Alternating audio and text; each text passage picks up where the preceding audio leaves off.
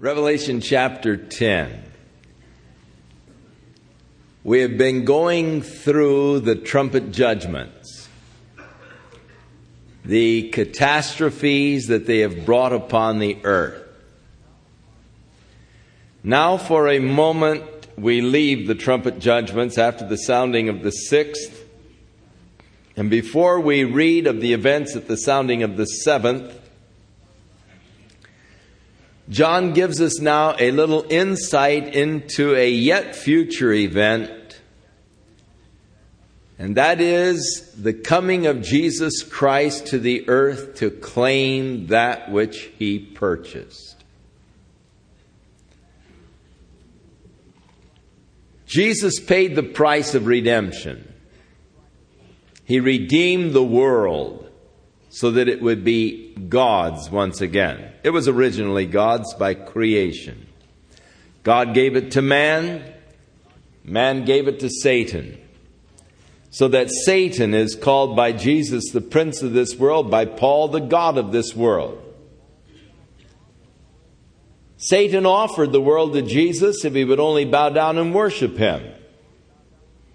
But Jesus came to redeem the world, but the price was his life, the shedding of his blood. So we are redeemed not with corruptible things such as silver and gold, but with the precious blood of Jesus Christ. But yet he has not taken possession of his purchased possession. In Romans chapter 8, Paul tells us that all of creation is groaning and travailing together until now, waiting for the manifestation of the sons of God, to wit, the redemption of our bodies. Redemption is not yet complete. But in the meantime, Paul told the Ephesians that God has sealed us with the Holy Spirit which is the earnest of our inheritance until the redemption of the purchased possession. In Hebrews, the writer said that God has put all things in subjection unto him, but we do not yet see all things in subjection. The world is still in rebellion against him. It hasn't been brought yet into his power, under his reign. Now, God has put all things under him, but we don't yet see them there. But we do see Jesus, who was made a little lower than the angels for the suffering of death, crowned with glory and honor. So we and all creation groan together, waiting, travailing for that glorious day when the Lord will come and claim that which he purchased, that which belongs to him. Yes, we rejoice in the Holy Spirit now and the power of the Spirit in our life, which sustains and keeps us until that day that He comes.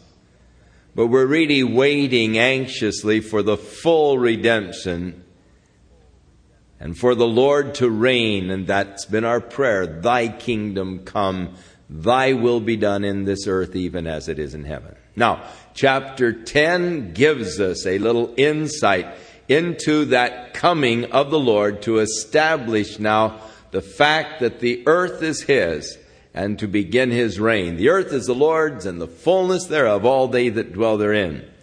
And God said unto him, Ask of me, and I will give thee the heathen for thine inheritance, and the uttermost parts of the earth for thy possession. Psalm 2. So, here he comes to possess that which he purchased. I saw another mighty angel. The word angel is messenger coming down from heaven.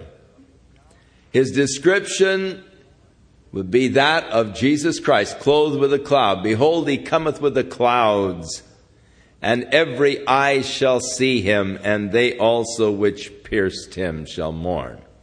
So he's coming with clouds. He's clothed with a cloud, and a rainbow about his head, the rainbow, the covenant of God, which is about the throne of God, is now about the head. And his face was as it were the sun, as we read in the first chapter of Revelation, John's description of Jesus, and his feet as pillars of fire, also in chapter 1. And he had in his hand a little book that was now open. Remember this scroll that was in heaven or book with seven seals? No man was worthy to take the scroll or loose the seals. We found that it was the title deed to the earth. Now, having opened the seven seals, the book is now open. He comes with the open book in his hand. The book of authority, the right and the title to the earth, which he has purchased by his blood. The little book that is open, he set his right foot upon the sea, his left foot upon the earth, and he cried with a loud voice as when a lion roars. And when he had cried, seven thunders uttered their voices. Now, this glorious shout of the Lord, the shout of triumph, the shout of, of, of victory, I, I can hardly wait. Comes with a shout of victory. And, and this is recorded actually in many of the Old Testament prophecies, this coming with, with the shout. Uh, Jeremiah uh, chapter 25, and there in verse uh, 30, the Lord shall roar from on high, utter his voice from his holy habitation. He shall mightily roar upon his habitation. He shall give a shout as those who tread grapes against all of the inhabitants of the earth. And in uh, Hosea uh, chapter 11 and verse 10, Hosea also makes reference to it. They shall walk after the Lord. He shall roar like a lion. And when he shall roar, then the children shall tremble from the west and in the book of Joel, chapter 3, verse 16. We are told, The Lord also shall roar out of Zion and utter his voice from Jerusalem, and the heavens and the earth shall shake, but the Lord will be the hope of his people and the strength of the children of Israel. And Amos also makes mention of it. And he cried with a loud voice as when a lion roars. And when he cried, the seven thunders uttered their voices. Now, John said, When the seven thunders had uttered their voices, I was about to write. That is what the voices said. And I heard a voice from heaven saying to me, Seal up those things which the seven thunders uttered and don't write them. So, we don't know what the seven thunders uttered. uh, we'll have to wait for that. Uh, so God has left some of the things unspoken of the future. And uh, just what are uttered by the seven thunders is, is, is something that we just don't know. And any attempt to declare uh, what has been uttered or even to speculate is wrong. Whether or not they would be judgments or blessings or whatever, uh, we, we can't even speculate on this. We just don't know. Where the Bible is silent, it's best that we remain silent, not try to guess or to. The Lord said to John, just seal it up, don't write those things. So we'll find out one of these days. And the angel which I saw stand upon the sea and upon the earth lifted up his hand to heaven, and he swore by him that lives forever and ever who created heaven and the things that therein are, and the earth and the things that therein are, and the sea and the things which are therein, that there should be no longer a delay. Time no more is literally a delay no more. We have been waiting. The church has been waiting for the Lord to come and establish his kingdom. The Bible encouraged us to patience in our waiting. Have patience, brethren, James said. Establish your souls. For the Lord is waiting for the perfect or complete fruit of harvest. James said, I mean, Peter said that this delay of the Lord would cause some people to scoff.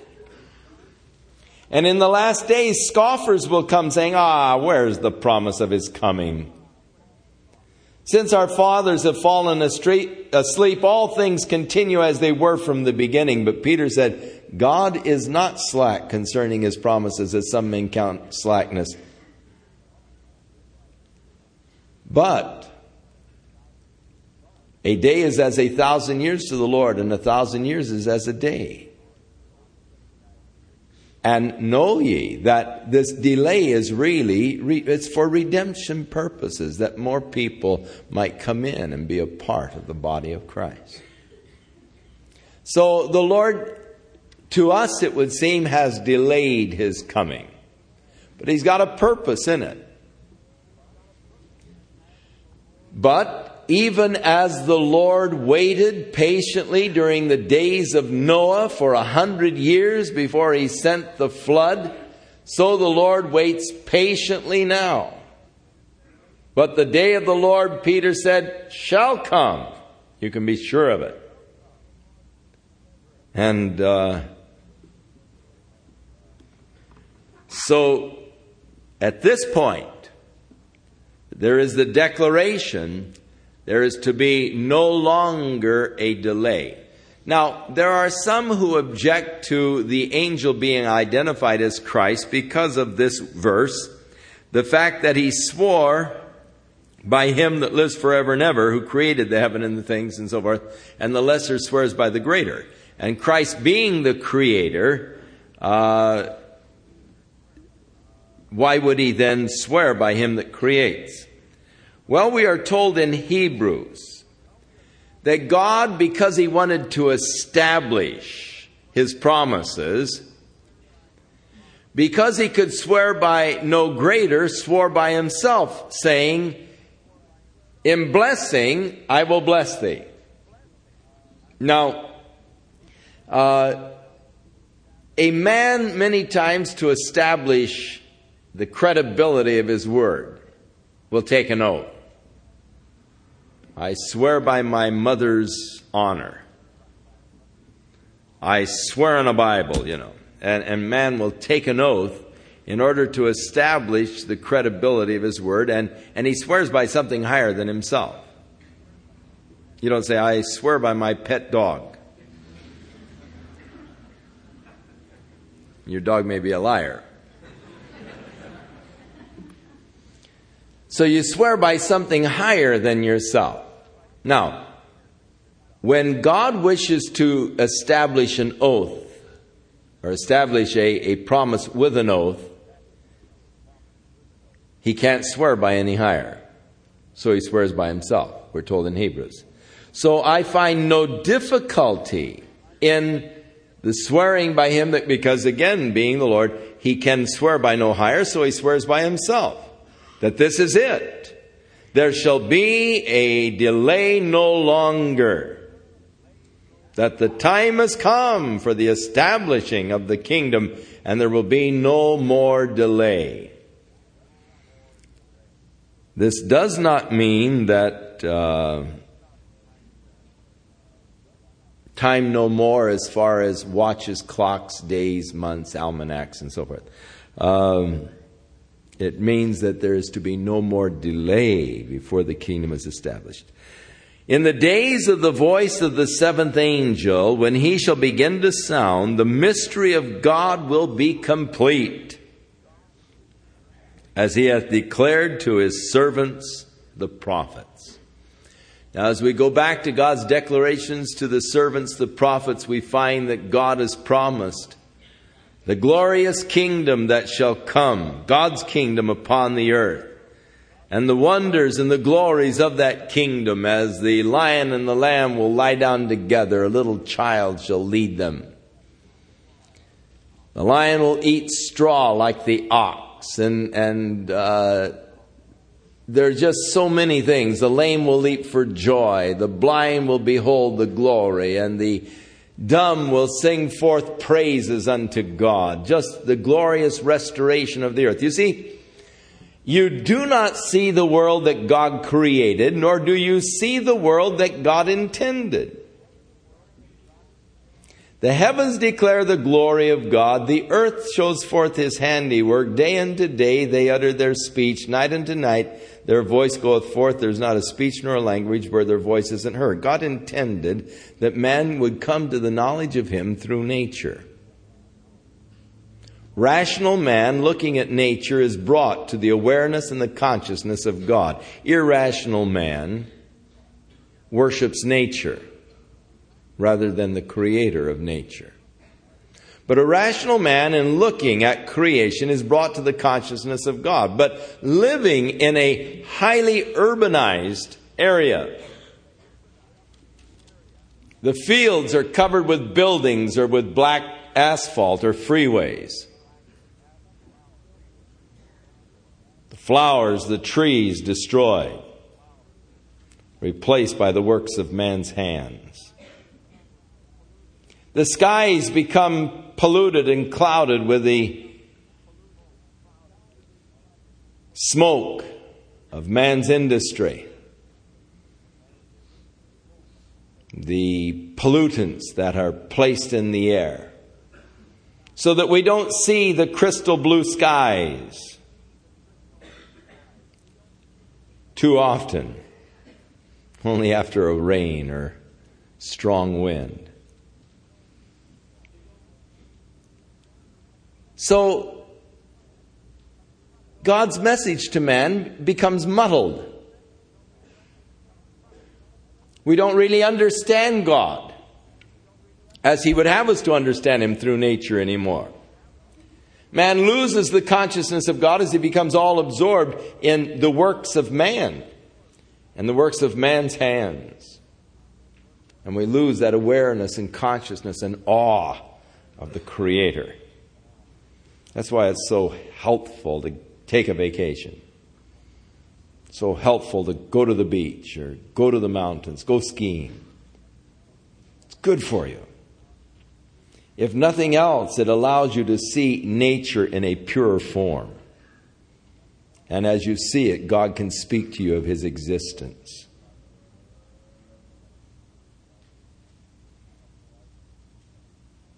I have no argument with the man who says, I find God in nature. I do too. He's revealed himself in nature. But we must realize that even the nature itself is not what God intended it to be. It's not as God created it. God did not intend that our water supplies become so polluted. God did not intend that the atmosphere become so polluted. That's all of the result of man and man's works. So we don't get a clear picture of God from nature any longer. But it'll be restored. You'll see the world as God intended it to be. Man is fallen. Man is governed basically by greed. And thus, he is not as interested in his neighbor. He isn't so concerned in the welfare of others. He's concerned with his own welfare. And thus, we do not see man as God intended man to be and man to live. We see the greed of man as he seeks to hoard for himself and take from others. And we see those then are, that are deprived because of the greed of others. Those that, you know, have money and spend it lavishly upon themselves. Buy dresses for $23,000 or some ridiculous, stupid thing.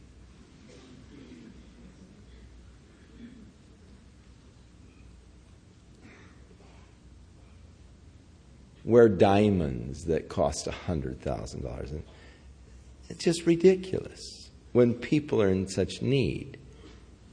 So you don't see man living as God intended man to live, the sharing of the resources. But we will.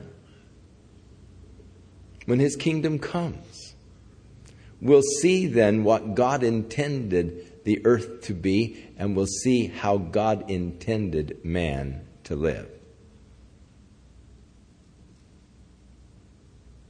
In the days of the voice of the seventh angel, when he shall begin to sound, then the mystery of God will be complete.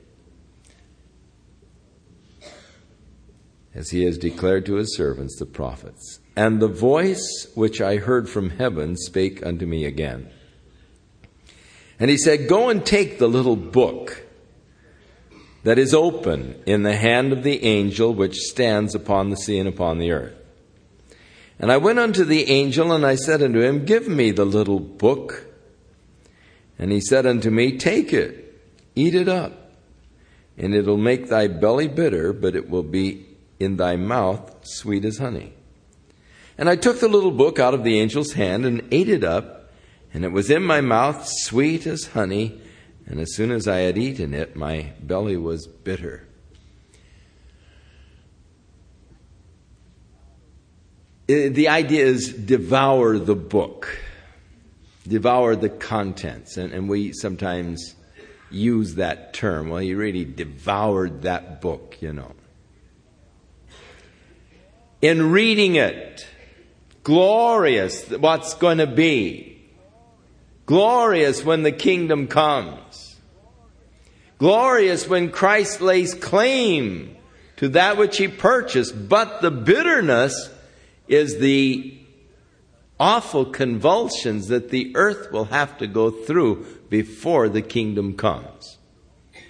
So when you read the things that took place when the seals were broken, the judgments that came upon the earth, that's a bitter pill. But the sweetness, of course, is, is the, the hope of that kingdom when it is established, the fact that He has taken his power and now reigns. And then he said unto me, that is to John, You must prophesy again before many people and nations and tongues and kings. So there was given to me a reed like unto a rod, that is a measuring stick, about the length of a rod. And the angel stood, saying, Rise and measure the temple of God and the altar and those that worship therein. Now, this tells us many things. First of all, that the temple is to be rebuilt, because this is a yet future event. In fact, this is an event that takes place during the midst of the tribulation period, for we have not yet come to the seventh trumpet, nor have we yet come to the seven vials of God's wrath that are to be poured out. So during the tribulation period, the temple will be existing in Jerusalem. So the temple is to be rebuilt. And the worship is to be reestablished in the temple in Jerusalem. At the present time, there is a small but very dedicated group of Jewish people who are fanatically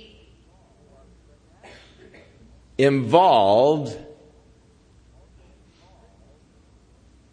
almost religiously so, in the desire to rebuild their temple.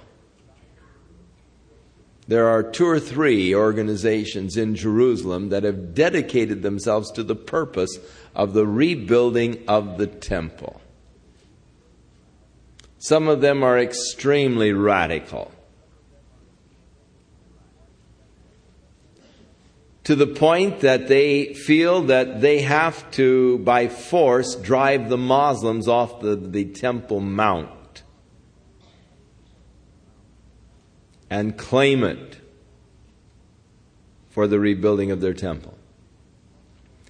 There are others who have taken a much more moderate view and feel that the Temple Mount should be divided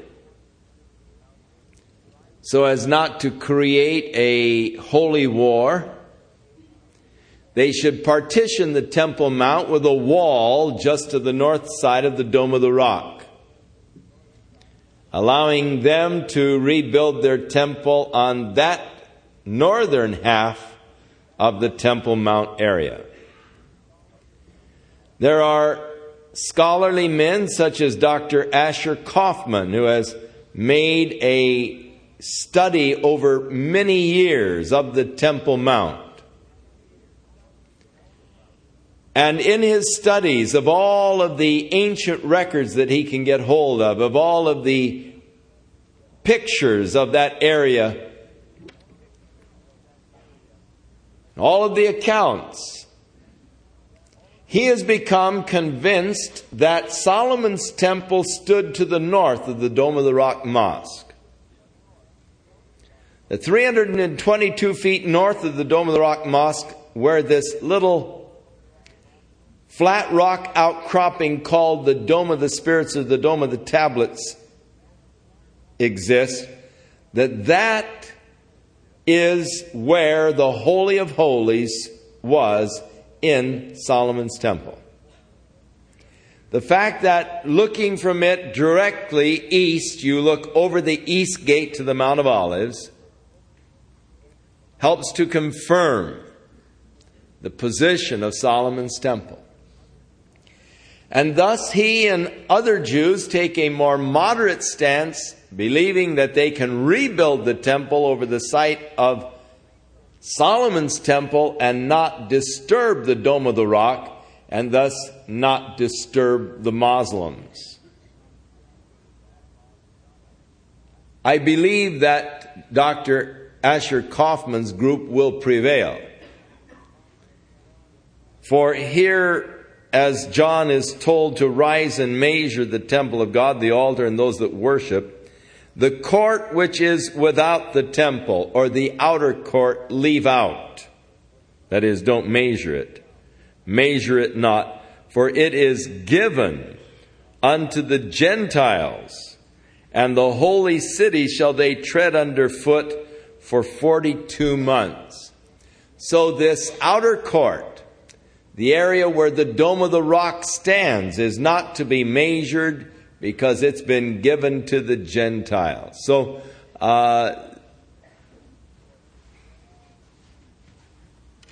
there is in Ezekiel another prophecy of the temple that is to be built. Ezekiel also is told to measure it. Ezekiel records the measurements. But Ezekiel said he measured a wall around it, and the wall was to separate the holy place from the profane.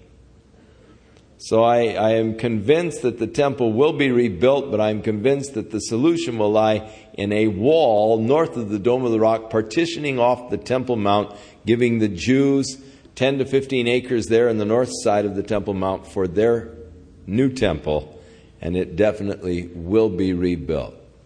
I, I expect that to take place probably not in the time that I am here.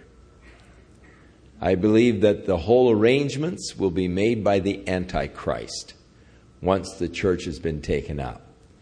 For he shall make a covenant with the people. But in the midst of the seven years, he'll break that covenant and he will come to the temple and stand in the Holy of Holies and declare that he is God and demand to be worshiped as God. So I don't expect to see the temple built. I think that will take place after I have departed with the rest of the church and when the Antichrist then takes over. So, it's interesting to see this powerful movement growing in Jerusalem. There is one of the yeshivas, a school for the training of rabbis in the old city, that are training these young men how to butcher the animals for the sacrifices according to the Levitical law. They are actually training them now for sacrifices and the offering of sacrifices. So it's something that they are very committed to, and they'd like to do it any. They'd like to do it now. In fact, they, there was a group last year who were headed up there with explosives. They were going to blow up the Dome of the Rock. uh, mosque. They found, were caught by the Israeli police and arrested and uh, are still facing trial. But uh, in God's time it shall be, but I don't believe it will happen until we're gone. And they didn't know that I was still here when they made that uh, preemptive attack last year. Um,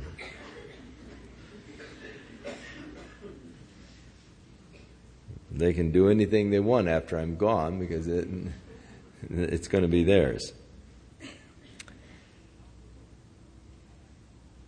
Now the Lord said to John, I will give power unto my two witnesses, and they shall prophesy for a thousand two hundred and sixty days, clothed in sackcloth.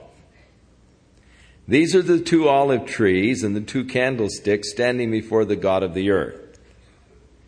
If any man will hurt them, fire proceeds out of their mouth and devours their enemies. If any man will hurt them, he must in this manner be killed. God is going to send two witnesses to witness to the Jewish people. The time of the Gentiles at this point will have been complete. Now, God is going to deal with Israel for one more seven year period. 77s were determined upon the nation of Israel. 69 were fulfilled from the time of the commandment to restore and rebuild Jerusalem to the coming of the Messiah the Prince. It took place 483 years after Artaxerxes gave the commandment to restore and rebuild Jerusalem. Jesus came. Now, there is one seven year period left for Israel in which God will be dealing with Israel. And in the beginning of this seven year period, God is going to send two witnesses. One of them will be Elijah. In the last book of the Old Testament, the book of Malachi, in the last chapter, and in the last few verses, as God is ready now to close the door on Israel and going to open the door to the Gentiles and is going to send the, the Holy Spirit out among the Gentiles to draw out a body for Christ. So God's final word to Israel of course, came through Jesus Christ. But uh, here in the Old Testament, Behold, I send you Elijah the prophet before the coming of the great and awesome day of the Lord. And he shall turn the heart of the fathers to the children, and the heart of the children to their fathers, lest I come and smite the earth with a curse. So the promise of the coming of Elijah again and so he will be, no doubt, one of the two witnesses. The fact that they called down fire from heaven against their enemies. You remember when Elijah was here. And the king sent out a captain with 50 men to arrest him. And he was setting up on the hillside, and the captain came up and said, Thou man of God, come down. I've come here to arrest you. And he said, If I'm a man of God, then let fire come from heaven and consume you and your fifty men. And fire came and consumed the captain and the fifty men. So the king sent another captain with fifty men to arrest him. And he said, Thou man of God, come on down. I'm here to arrest you. And he said, If I'm a man of God, let fire come down from heaven and consume you and your fifty. And fire came down and consumed them. The king sent out another captain with 50, and he said, Sir, I'm a married man. I have a wife and children, and they love me. Have mercy on me. I'm only following orders. I wish you would come with me, please. The king would like to see you. And Elijah went with him.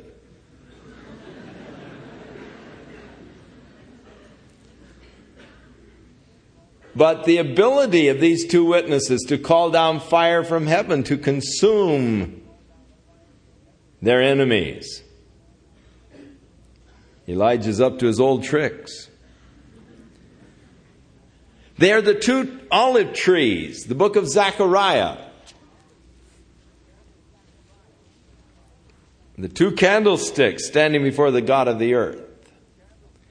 Zechariah saw this vision. You see, Zechariah was a priest, and one of the jobs of the priest were to fill the little cups of oil in this lampstand that stood in the holy, of, holy place of the temple.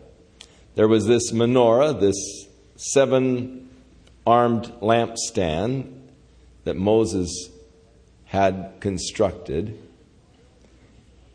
And they would fill the little cups with oil each day, a special type of oil that was prepared for this lampstand, uh, the formula that God had given to them. And this would burn and was the light in the holy place of the temple, and it would burn continually. The fire was never to go out. And so it was the duty of the priest to keep these things constantly filled with oil. And any job that is done over and over and over gets monotonous. Washing clothes or dishes or whatever, you know. Now, Zechariah being a priest, and no doubt many times going in and going through the, and of course it was a ritual that you had to go through. You just can't do things simply. You can't just pour more oil in, you know. You gotta do things in a ritual way. You have to bathe before you go in, and you have to, you know, do the whole routine. And, and Zechariah probably was just getting tired of the whole routine, and, and so he had this vision, and the vision was he saw these two olive trees and there were pipes that were coming out of the olive trees, and the pipes were going to the cups. So the olive oil was coming directly out of the trees through these pipes into the cups. You know, it, saved having to go in every day and do the routine. And the word of the Lord came to Zerubbabel and said, This is, or it said to Zechariah, This is the word of the Lord to Zerubbabel. It is not by might nor by power, but by my Spirit, saith the Lord. The oil being a symbol of the Spirit. And, and there, therein is where the strength will lie, the power will lie in the Spirit. And that continual supply of the Spirit that is ours. So, these are the two olive trees, these candlesticks standing before the God of the earth. They have power to shut up heaven that it rain not in the days of their prophecy. So for three and a half years it won't rain upon the earth anywhere. Imagine the drought that that is going to create. They have power. Now remember Elijah when he was here before prayed, and it rained not for the space of three and a half years. Great drought in Israel during the time of Elijah, the reign of Ahab. Now again, shutting up the earth. They have power over the waters to turn them to blood and to smite the earth with all of the plagues as often often as they will. We know for certainty the identity of one of the witnesses to be Elijah. The identity of the other witness is not so certain. There are different Bible teachers who take different views. There are some who are certain it's going to be Moses representing the law and Elijah representing the prophets. The fact that Moses appeared with Elijah on the Mount of Transfiguration seems like they are buddies and uh, they're working together. The fact that they turned the water to blood, one of the plagues that were brought upon Egypt by Moses, and it then refers to the fact they have the power to strike the earth with the plagues as often as they wish. Points to Moses. Others believe it was it will be Enoch who did not die, but was translated directly into heaven. For it is appointed unto man once to die, and in the Old Testament, two men missed their appointments Enoch and Elijah. And so uh, they come in order that they might make their appointment with death. Because we are told here that after they have prophesied for three and a half years, then the beast, the Antichrist, has power to put them to death. So they finally make their appointment, a little late, but yet they make that appointment with death. So uh, there is good arguments. There are good arguments for either Enoch or Moses. I really don't know. It doesn't really matter.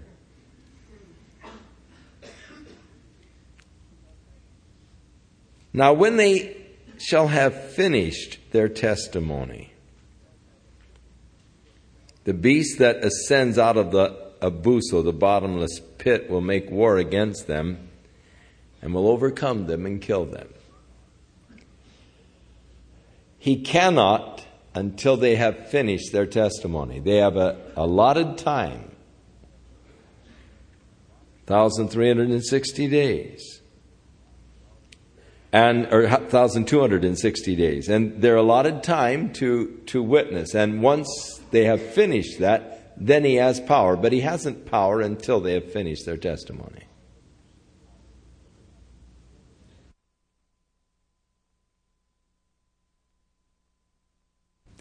In a sense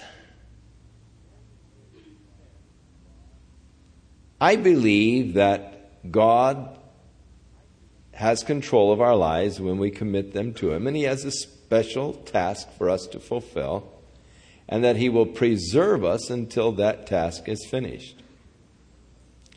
There are a lot of times when a person has a very narrow brush with death. When you're in an accident and, and you really should have been wiped out, there's no, there's no, you look at the whole thing, you say, that you know, there's no way you could have come through that, but yet you have. Person says, hey, God's not through with you yet, man. and, and I believe that that is true. I believe that there is a, a divine protection upon us as we serve the Lord that's going to sustain us until God is through with us. But I think that as soon as we have finished our testimony, then the Lord's going to take us to be with Him. Why would He leave us here any longer? So when they had finished their testimony, God has a task for each of us. Paul said, I have not yet apprehended that for which I was apprehended of Jesus Christ. Recognizing that when the Lord apprehended him, the Lord had a special ministry in mind. In fact, the Lord even showed Paul the things that he was to accomplish and suffer for his glory. And several times they tried to kill Paul. Once they stoned him and really thought he was dead, they drug him out of town, and for all anybody knows, he was dead. Paul himself didn't even know. There was a man in Christ about 14 years ago, whether in the body or out of the body, I don't know. Whether or not I had an out of the body experience, hey, I really don't know, but I do know I was caught up to heaven. Spent a little time up there in the third heaven, heard things that were so glorious, I, I couldn't really try to describe them. It would be a crime to do so. And because of the abundance of the revelations that were given to me, there was also given to me this thorn in the flesh, the minister of Satan to buffet me, lest I be exalted above measure because of the abundance of revelations. So they, they thought that they had done him in. His friends thought that he was dead. They were standing around all morning, and Paul suddenly shook himself, stood up, said, Let's go back into town and preach some more. you gotta be kidding, man. They just stoned you. But God wasn't finished with him yet. And so God preserved him. God preserves us until we have finished our testimony. When they have finished their testimony, the beast that comes out of the bottomless pit, we'll get that when we get to the 17th chapter, makes war against them, overcomes them, kills them. And their dead bodies shall lie in the street of the great city, Jerusalem, which spiritually is called Sodom and Egypt, where also our Lord was crucified. So he identifies it as Jerusalem. And they of the people and the families and tongues and nations shall see their dead bodies for three and a half days and will not allow their dead bodies to be put in graves. How can the whole world see them? You say, simple. Satellite TV. Right. How could the whole world have seen them 25 years ago? Couldn't. You see, this particular prophecy could not be fulfilled until the present day, until just a few years ago, when they put up the satellite by which now they can transmit directly from Jerusalem live broadcast to the United States. And you can sit in your living room and watch events live that are happening in Jerusalem. So, CBS, NBC, ABC will send their reporters. I'm sure they'll still be around.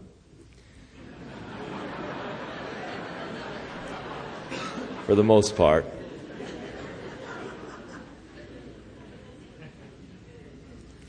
And they'll go over to cover this remarkable event, these two men who have brought such consternation, these men who had such miraculous powers.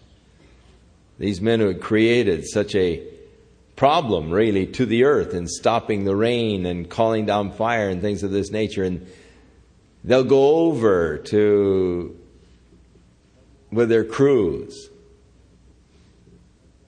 to do a special story. Interestingly enough, CBS is going over with us to Israel this year to do a special story.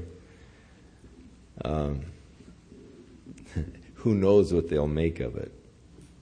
You know, you really feel like, you know, you're just, you say one thing, but when you hear it said again when it's been edited, you say, what? Amazing what they can do to you. I'm always leery. But the camera crews will be over there. They'll be filming these guys, and the whole world will see their bodies lying there in the streets. You see, the people will have been so incensed against them because of the plagues and all that they brought that they, they won't even allow them a decent burial. They're just going to let their bodies lie there in the streets. And, and they'll come by and spit on them and kick them and, and, and uh, just uh, do disgraceful things. And they that dwell upon the earth will rejoice over them. They'll make merry. They'll send gifts to one another because these two prophets tormented them that dwelt upon the earth. And so it'll be the great worldwide celebration, partying and all. You know, these two guys had created the problems and now they're dead. And, and the Antichrist becomes a tremendous hero in the eyes of the people of the earth. But after three and a half days, the Spirit of life from God enters into them, and they stand on their feet, and a great fear falls upon those which saw them. And they heard a great voice from heaven saying unto them, Come on up. And they ascended up into heaven in a cloud, and their enemies beheld them. Imagine the camera crews and their amazement when suddenly these guys stand up and ascend on up into heaven. In the same hour, there's a tremendous earthquake. You remember when Jesus was crucified, there was an earthquake. A tenth part of the city of Jerusalem will fall. There will be slain 7,000 men. We don't know how many women and children in this earthquake. And the remnant of the people are frightened, and they gave glory to the God of heaven. The second woe is past. Behold, the third woe comes quickly. And when the seventh angel sounded, now we come back to the story again. We've been dealing with the seven trumpets and the judgments that ensued at the sounding of these trumpets. And now we come back again to the trumpets. And the seventh angel sounded And there were great voices in heaven saying, The kingdoms of this world are become the kingdoms of our Lord and of his Christ, and he shall reign forever and ever. The judgments are coming in order to prepare the earth for the return of Jesus Christ and the establishing of his kingdom. So, as the seventh trumpet is sounded, the proclamation of his reign and of his kingdom. And with this proclamation, the cherubim, the four living, are uh, the elders, the 24 elders, which sit before the throne of God on their thrones, fall on their faces and they worship God, saying, We give thee thanks, O Lord God Almighty, which art and wast and art to come, because thou hast taken to thee thy great power and reign. Finally, the waiting is over. We are there giving glory to the Lord because the time for his reign has come. And the nations, we are rejoicing, we're giving thanks, but the nations were angry. And thy wrath is come, and the time of the dead that they should be judged, and that you should give a reward unto thy servants the prophets and to the saints and those that fear thy name, small and great, and should destroy them which destroy the earth. And the temple of God was opened in heaven. The earthly temple or tabernacle was just the model of that which is in heaven. And there was seen in his temple the ark of his covenant, the ark of which Moses built the model here on earth. And there were lightnings and voices and thunderings and an earthquake and great hail. Now, as we go into chapter 12, we are digressing from the progression of the story again, which will be taken up when we come to the seven vials of judgment that will be poured out. So now we are taking a broader view of some other scenes. There appeared a great wonder in heaven, a woman clothed with the sun and the moon, and under her feet, and upon her head, uh, the sun and the moon under her feet, and on her head, a crown of 12 stars. The identity of the woman is found in Genesis as we read of the dream of Joseph, how the sun and moon and the 12 stars bowed down, or 11 stars bowed down to him. And so, the same figure here, we have the identity of the woman is the nation of Israel, those 12 tribes that came out of Jacob. She, being great with child, cried, travailing in birth and pain to be delivered. So, she was ready to give birth to the child. You see, the purposes of God for the nation of Israel was that they were to bring the Messiah into the world. He was to be of the seed of Abraham and of the seed of David. And so God was working with this nation, preparing them as the instrument, the nation by which his son would come into the world. God had to choose some nation. So he chose the nation of Israel. And that's where they are the chosen people. Chosen for what? Chosen to be the instrument, the people through which God would bring his son into the world. Now, the tragic thing is that when God used them for this purpose, then they rejected his son that he sent. But they had rejected the prophets before they rejected his son. In fact, Jesus got them quite angry one time with a parable that he gave of a certain man who went away to a far country and left his fields in charge of his servants. And he sent back a servant that he might collect the fruit from the field. But they beat the servant, mistreated him. So he sent other servants. They beat them, mistreated them. He said, I will send my own son. Surely they will respect him. And when they saw his son coming, they said, Hey, here's the heir. Let's kill him. He said, What will the master do when he comes? And he said, Oh, he'll utterly wipe them out. And the Lord said, That's right. But it was a parable really against the Jews who had persecuted the prophets. Which of the prophets have you not slain? Have you not persecuted? Stephen said. And so, God chose this nation to bring forth the Messiah. Now, the nation is travailing, being with child, paining to be delivered. Now there appeared a second wonder in heaven, another wonder. And behold, a great red dragon, Satan, having seven heads and ten horns, and seven crowns upon his heads. And his tail drew the third part of the stars of heaven, and he cast them to the earth, and the dragon stood before the woman which was ready to be delivered to devour her child as soon as it was born.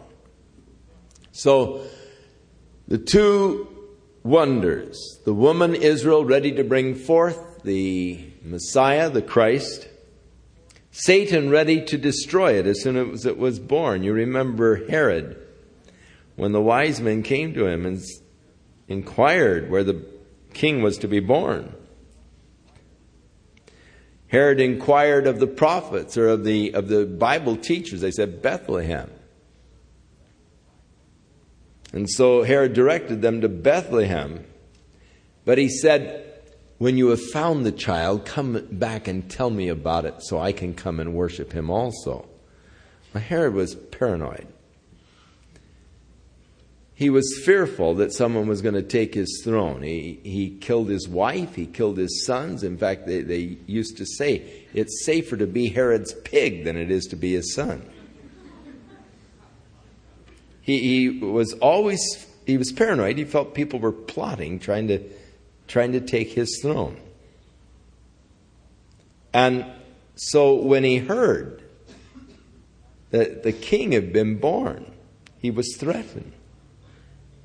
And so he asked the wise men, Come back and tell me. But he was intending to go and kill the child.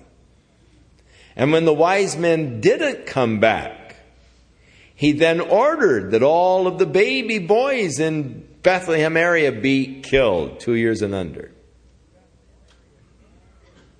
The dragon there ready to devour the child as soon as it was born. Now, here an interesting thing was Satan. The stars of heaven are the stars are often angels are often referred to as stars, and this would indicate that when Satan rebelled, a third of the angels rebelled with him. That is why I believe that there were probably three angels created in the highest order of angelic being. Called the archangels. They were of the cherubim class of angels, but three special, and that was Gabriel, Lucifer, and Michael. And that they each probably had under their authority a third of the angelic host. And those that were under Lucifer's authority, when he rebelled against God, joined in his rebellion. With his tail, he drew a third part of the stars of heaven. Now, when this happened, we don't know. Where in prehistory this took place, we don't know. Before the world existed, no doubt, this rebellion took place of these angels. Prior to his rebellion, Satan was a perfect model. Ezekiel said he was perfect in wisdom, perfect in beauty, perfect in all of his ways until the day that iniquity was found in him. Ezekiel 28. Isaiah 14 tells us that pride filled his heart. He said, I will exalt my throne above the stars of heaven. I will sit in the congregation in the sides of the north. I will ascend above the clouds. I will be like the Most High. I'll be like God. And yet art thou cast down. There will be a time when you will actually see Satan one day and you'll be amazed.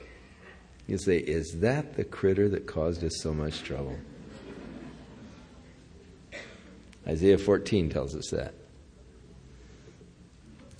So there appeared this other wonder in heaven, this red dragon. The seven heads, ten horns, seven crowns upon his head. We are reminded of the descriptions of the Antichrist, who is the embodiment of Satan, his tail drawing a third part of the stars. She brought forth a man child who was to rule all nations with a rod of iron when Jesus comes to establish his reign and kingdom. He'll rule the world with a rod of iron, and her child was caught up unto God and to his throne. And that's where he is right now. Jesus has been caught up into heaven.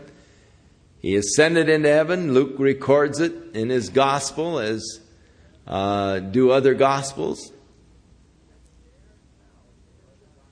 And he is there now, sitting on his throne, waiting for the Father to put all things in subjection unto him. So, the woman brought forth the child. He was caught up to God and to his throne. Now, we move into the future. The woman fled into the wilderness where she hath a place prepared of God that they should feed her for a 1,260 days. They asked Jesus, What will be the sign of your coming, the end of the world? And Jesus began to give them the signs of his coming and of the end of the world. And he said, Now, when you see the abomination that was spoken of by Daniel the prophet, the abomination of desolation, then flee to the wilderness. If you're on your housetop, don't even bother to get your coat going through. Get out of there as quick as you can. If you're out in the field, don't even go home. Split. Get down to the wilderness. The abomination of desolation, spoken of by Daniel the prophet, what is it? When the temple is rebuilt and that worship reestablished, after three and a half years, or three and a half years into the seven year cycle, in the midst of the seven year cycle, not three and a half years after the temple has been built and, re- and worship reestablished, that will happen. It may be just a very short time after worship is established. It could be it'll take them three years to build it. The Antichrist will come to Jerusalem and he will go into the Holy of Holies of this rebuilt temple. And there he will proclaim that he is God. And he will demand that they worship him as God. This is the abomination of desolation that Daniel speaks about. Now, Jesus said, When you see this abomination of desolation spoken of by Daniel the prophet standing in the holy place, let him who reads understands. That's what it's all about the Antichrist coming to the temple, stopping the worship, standing in the Holy of Holies, proclaiming himself to be God. At that point, Jesus said, Flee. Don't stop for anything. Get out of there. So the woman flees to the wilderness. That she should be taken care of, the place prepared of God, that they should feed her for a thousand two hundred and sixty days, or through the last three and a half years of the seven year cycle. Now, this wilderness place is probably the rock city of Petra, south and east of the Dead Sea. For in Isaiah the 16th chapter, God says to Moab, which is present day Jordan, open up your borders and receive my people.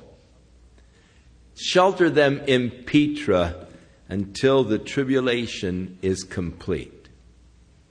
So, until the indignation be overpassed, indignation is the Old Testament word for the Great Tribulation.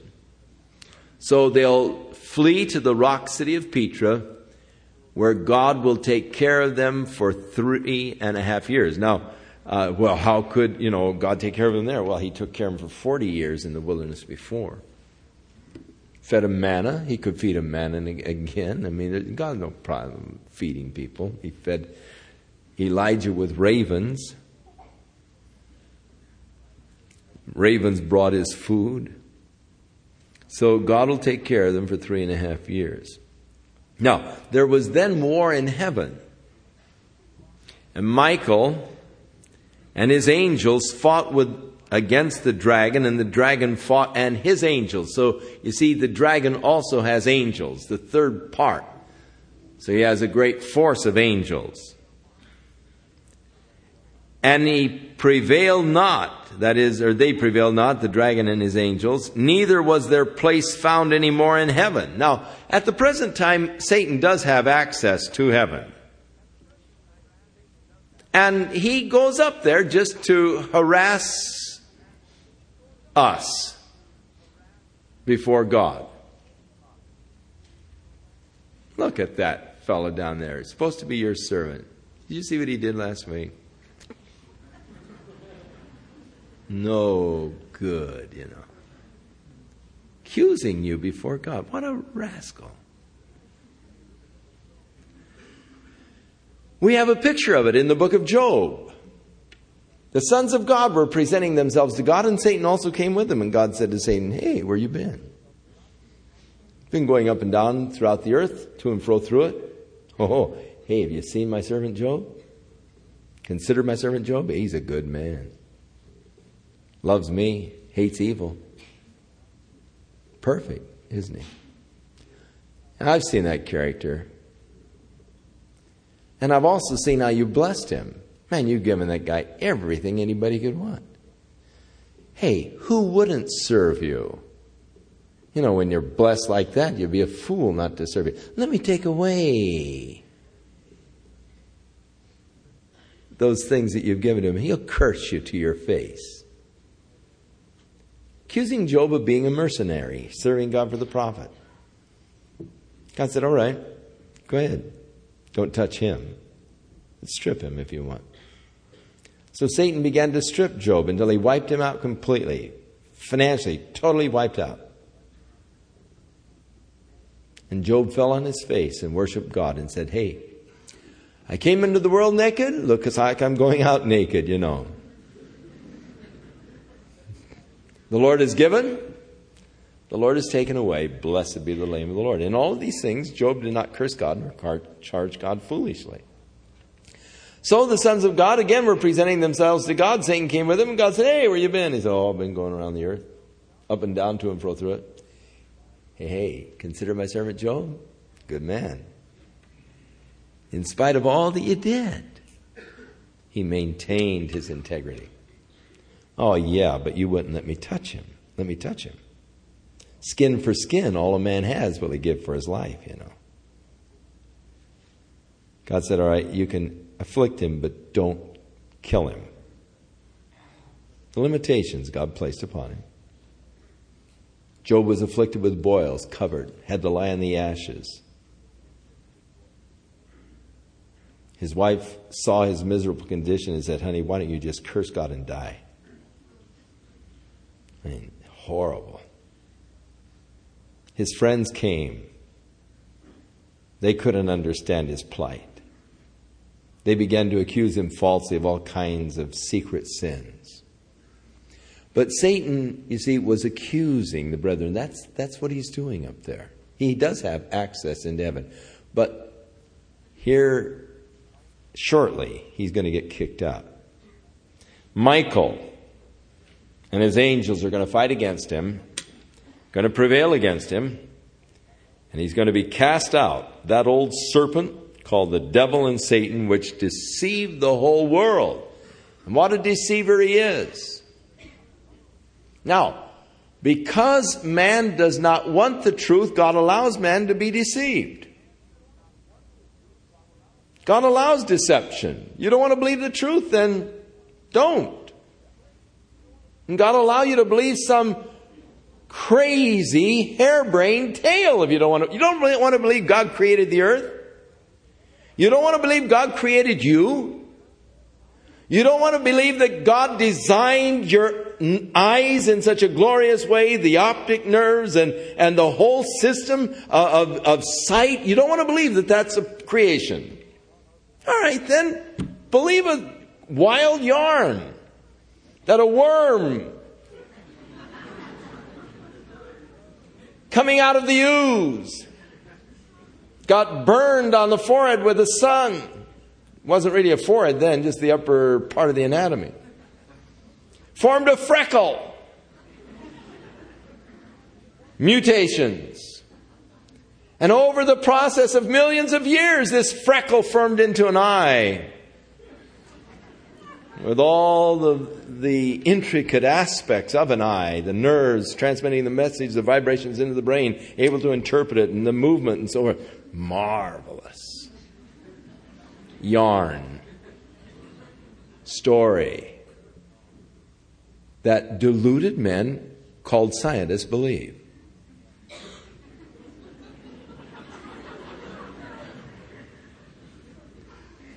You tell that to your kids, they won't believe it.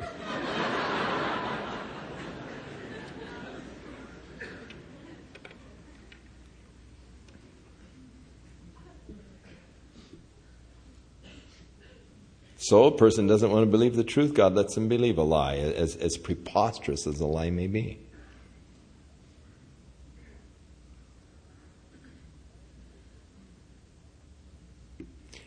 Because they worshipped and served the creature more than the Creator who is blessed forevermore, God gave them over to reprobate minds. They believed the lie rather than the truth. You don't want to retain God in your mind? God will give you over to a reprobate mind. You don't and to believe the truth, God will let you believe a lie.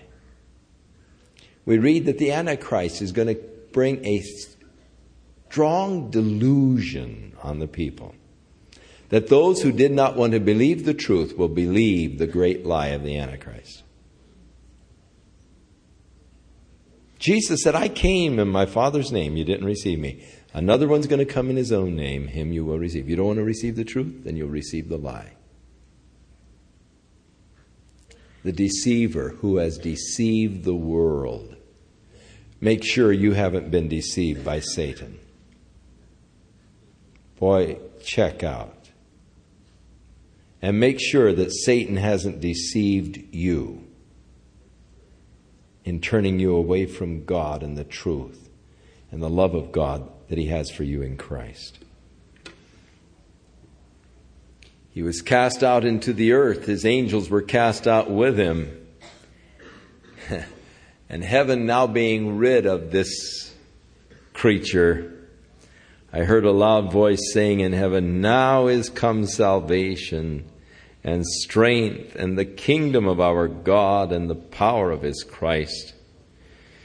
For the accuser of our brethren, is cast down, which accused them before our God day and night, continually accusing us.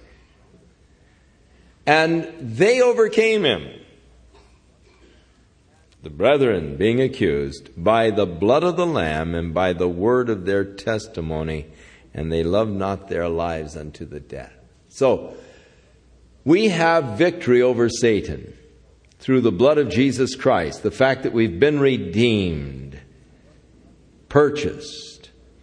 I am a debtor, Paul said, not to live any longer after the flesh, not to the flesh to live after it, but to the Spirit. Know ye not that your bodies are the temple of the Holy Ghost which is in you? You've been bought with a price, therefore glorify God in your body and your spirit, which are His. You're not your own. You've been bought with a price. The old nature, the old life was worthless. It's dead. We count it dead. We reckon it to be dead that we might live this new life after Christ in the Spirit. Our testimony is that of redemption through the blood of Jesus, the new life, the new nature that we have in Him. And so, redeemed by the blood of the Lamb, the testimony of that redemption, we overcome Satan. Therefore, rejoice, ye heavens, and ye that dwell in them. Satan's been cast out. Woe to the inhabitants of the earth and of the sea, For the devil is come down unto you, having great wrath, because he knows he has but a short time. In just about three and a half years, he's going to get chained and placed in the abuso. So he, he's angry, he's upset, he's been defeated, and he's going to take it out upon those that live upon the earth at that time. Now, when the dragon saw that he was cast into the earth, he persecuted the woman or Israel. So Israel again is, is going to be facing a time of persecution. These people who have gone through eh, historically such tremendous persecution. The Inquisition in Spain, the slaughter by Hitler, and now the persecution in Russia. These people have had such a tremendous share of persecution. There are people who hate them that don't even know why they hate them. Anti Semitism is, is an evil, wicked thing, but it is so prevalent. The tragedy is that they have yet more persecution to go through. Satan is going to seek to persecute the woman which brought forth the man child. But the woman was given two wings of a great eagle, that she might fly into the wilderness, into her place, where she is nourished for time, times, and a half of a time. Time is a year, times two years, half a time would be, of course, a half a year, so two, three and a half years, 1,260 days, from the face of the serpent. Now, the serpent cast out of his mouth water as a flood, that is an army after the woman that he might that he might cause her to be carried away of the flood and the earth helped the woman and the earth opened her mouth and swallowed up the flood which the dragon cast out of his mouth so the army that pursues after Israel will be destroyed as, as the earth opens up.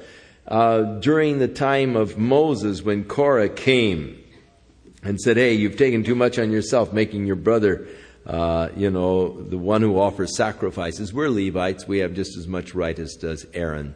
And, and Moses took the rods and set them before the Lord. And then the next day, after Aaron's rod had budded, said, Okay, Korah, you and your buddies stand out there. If God's in this thing, let the earth open up and swallow you guys whole right down into the pit. And the earth opened up, and Korah and his buddies went on down. So here again, the earth will open up. Actually, this great rift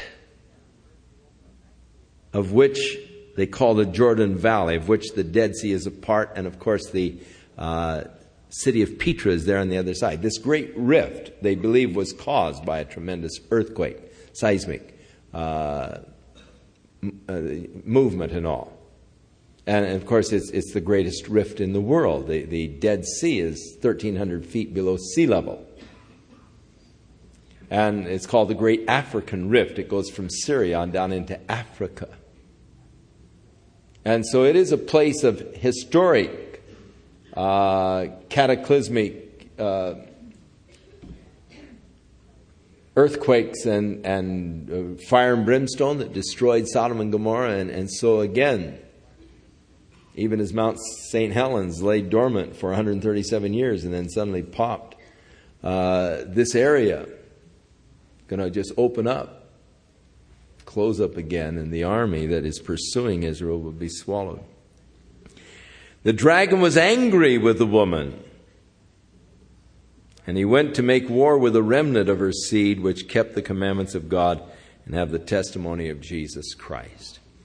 And so, chapter 13 or chapter 12 deals with uh, these interesting little vignettes into uh, aspects of the past and future.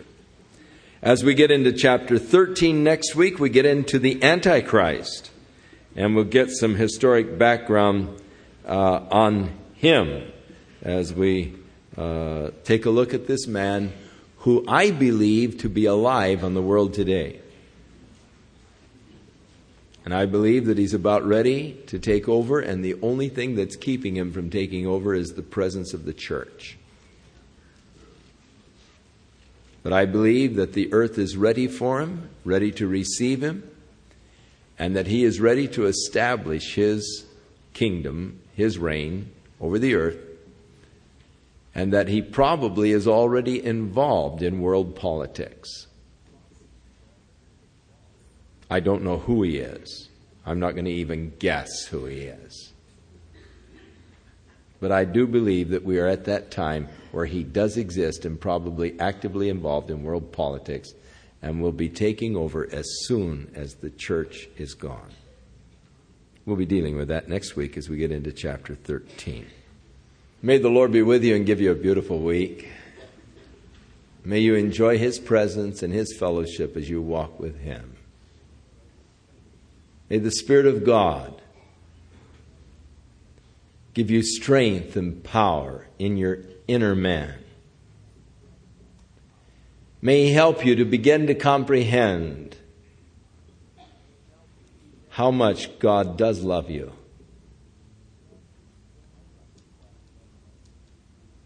How much God cares for each one of you. May you come into a new, rich love relationship with Jesus Christ, where your heart burns with passion for Him and for the things of the Spirit. May you be enriched in His fullness. May the Lord watch over and keep you. In Jesus' name.